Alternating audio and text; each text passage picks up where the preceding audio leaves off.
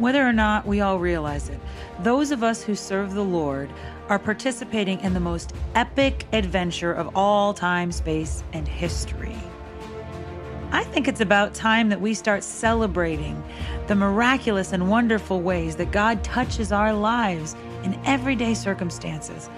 I'm Karen Pennington, and this is Daily Adventures in Grace.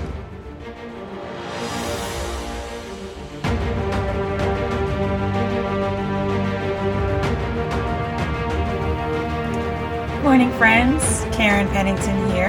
And one thing you may not know about me is that I'm a little bit of a musician. I really say a little bit. Uh, I was very, very into it younger, in my younger years, but now I mostly am a music lover, mostly the praise and worship on Sunday morning. We have a fabulous worship team at my church. Love to sing, love to harmonize. I love to harmonize.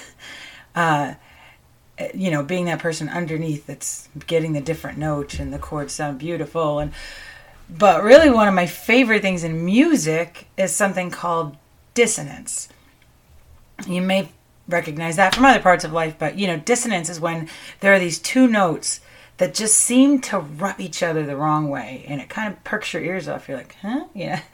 And um, a lot of times you hear it in creepy music, or you know, if you're in a drama, it's like, nah, nah, and and then eventually, like, so it kind of perks your ears up, and then usually, eventually, the dissonance is resolved, which means like the notes are rubbing up against each other the wrong way, but then one of them moves a little, and then it's like, oh, that's beautiful. So sometimes, um, the dissonance in music, the parts that kind of perk your ears up because the notes don't quite sound right, they that's what makes it so beautiful. You know, that's what gets your attention. That's um, those things that seem like mistakes, but they're not. Uh, they're they're part of what's so beautiful in it. And you know, you look at art and pictures, and sometimes those things that seem a little bit off, they're part of the perfection and the beauty and the value of priceless paintings. Partly because they get your attention. You know, they're different. Um, and partly there's just something and they make you think they make you feel you know?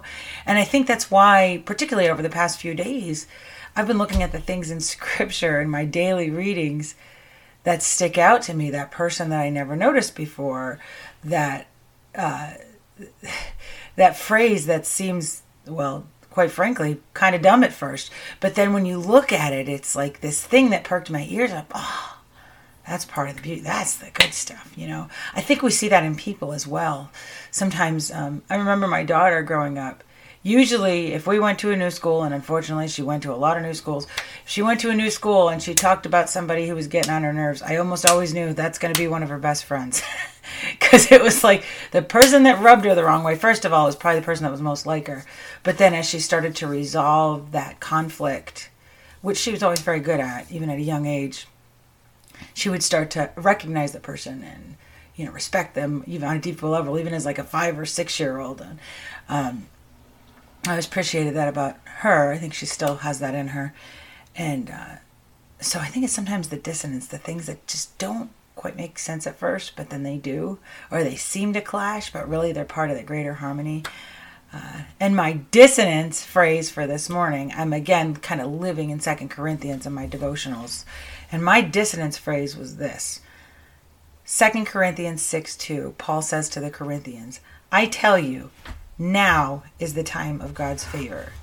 Today, or now, is the day of salvation. So, th- that sounds wonderful.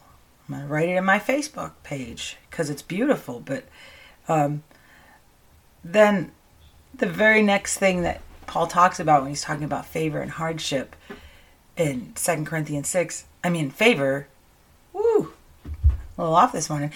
Uh, when he talks about favor, the very next thing he talks about is hardship. He talks about in troubles and hardship and distress, in beatings and imprisonment and in riot, riots, in hard work and sleepless nights and hunger. That's verse 5 through glory and dishonor, bad report and good report, genuine yet regarded as impostors. That's him. He's talking about his life here. Known yet regarded as unknown. dying and yet we live, beaten and yet not killed, sorrowful yet always rejoicing, poor yet making many rich, having nothing and yet possessing everything. Those are verses 8 through 10 of this chapter. So it's like he's realizing a different reality, but he's like, listen, the context here is today is the day of God's favor upon us, upon me, but I've been beaten, I'm being disrespected, I'm poor, I have nothing. I have sorrow. I am, my body's dying. People are saying bad reports about me. These are all the things, like, what he's saying is giving these altered realities. This is what's happening to me now. And yet, I know that I'm known. Even if I'm infamous, even if I'm unknown, I know that I have riches beyond this world.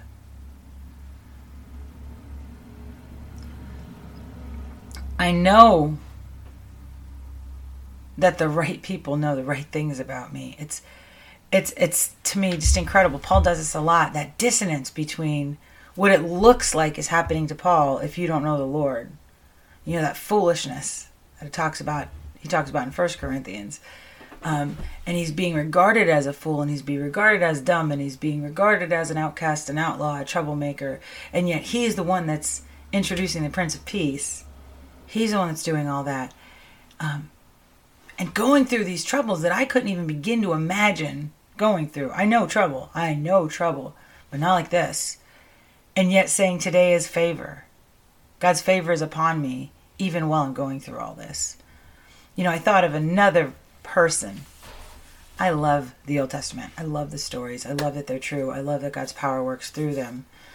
Um, I thought, wow, that sounds a lot like Joseph you know, Joseph being the second youngest son of 12 of Jacob, or uh, Jake, of Jacob, Israel, you know, the son of Israel of the 12 tribes, and being favored by Jacob, but then sold into slavery by his brothers.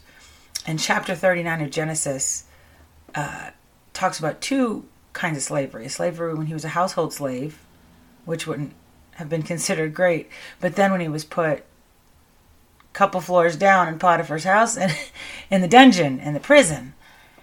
And the thing that really strikes me is when it was talking about how much Joseph's dad loved him and gave him coats and put all things upon him. I mean that was that was great, but it never said anything about the Lord's favor. I'm sure God did favor him when it was talking about him as the ruler of Egypt later on. Didn't really focus on God's favor on him. Not that it wasn't there, but in this chapter, chapter 39, where it talks all about being unfairly sold into slavery, being pursued by Potiphar's wife, and then unfairly accused, and then being imprisoned in this dungeon for political prisoners and just made to rot there. A lot of them never got out until the king calls you out you know, he went in for the people that offended the king. So the good part about that is maybe there's a little bit of a better treatment, maybe. But the bad part is it's about the king's favor. So he didn't even offend the king, he offended the king's guard. But so, four times in this chapter talking about his hardships, this is how they define it the Lord was with him.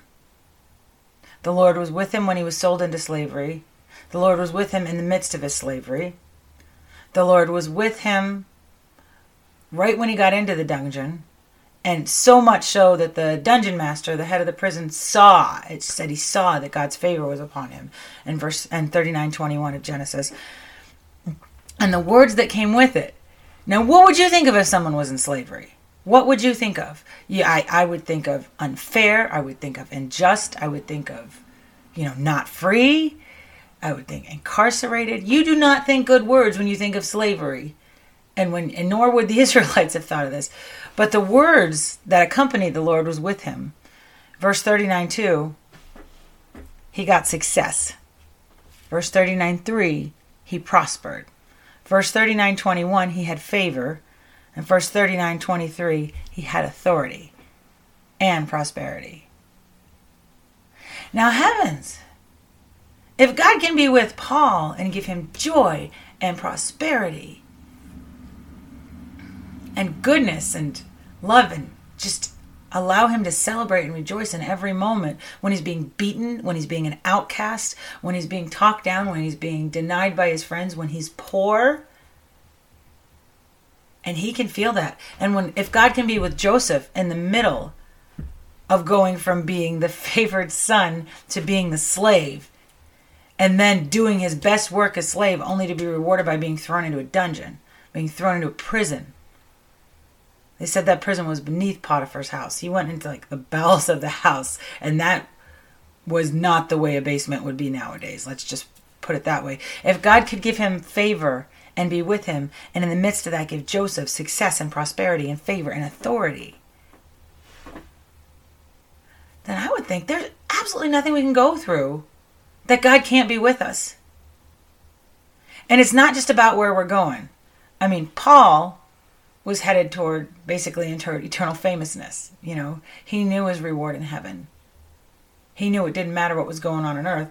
Um, and Joseph, he didn't know that he was going towards this, but he ended up ruling the greatest and most powerful kingdom on earth in the day. And in the process, ended up helping a lot of people. And then there was reconciliation. So Paul knew where he was going, Joseph didn't. But in the end, yeah, they, they did get a little bit better circumstance. But right in the midst of it, right in the midst, God's favor was there. So I say to you today, I say to me today, whatever we're going through, I don't know what it is. I don't know if it's a wayward child. I don't know if it's a wayward spouse. I don't know if you can't pay your bills. That's been a popular one with us. Uh, I don't know if you are just struggling with some sort of physical thing that's just not working. I don't know if it's your relationships. I don't know if it's the weather. I don't know if it's something that feels like a pebble in your shoe. Maybe I don't think I have a right to complain, but it sure hurts and it won't go away.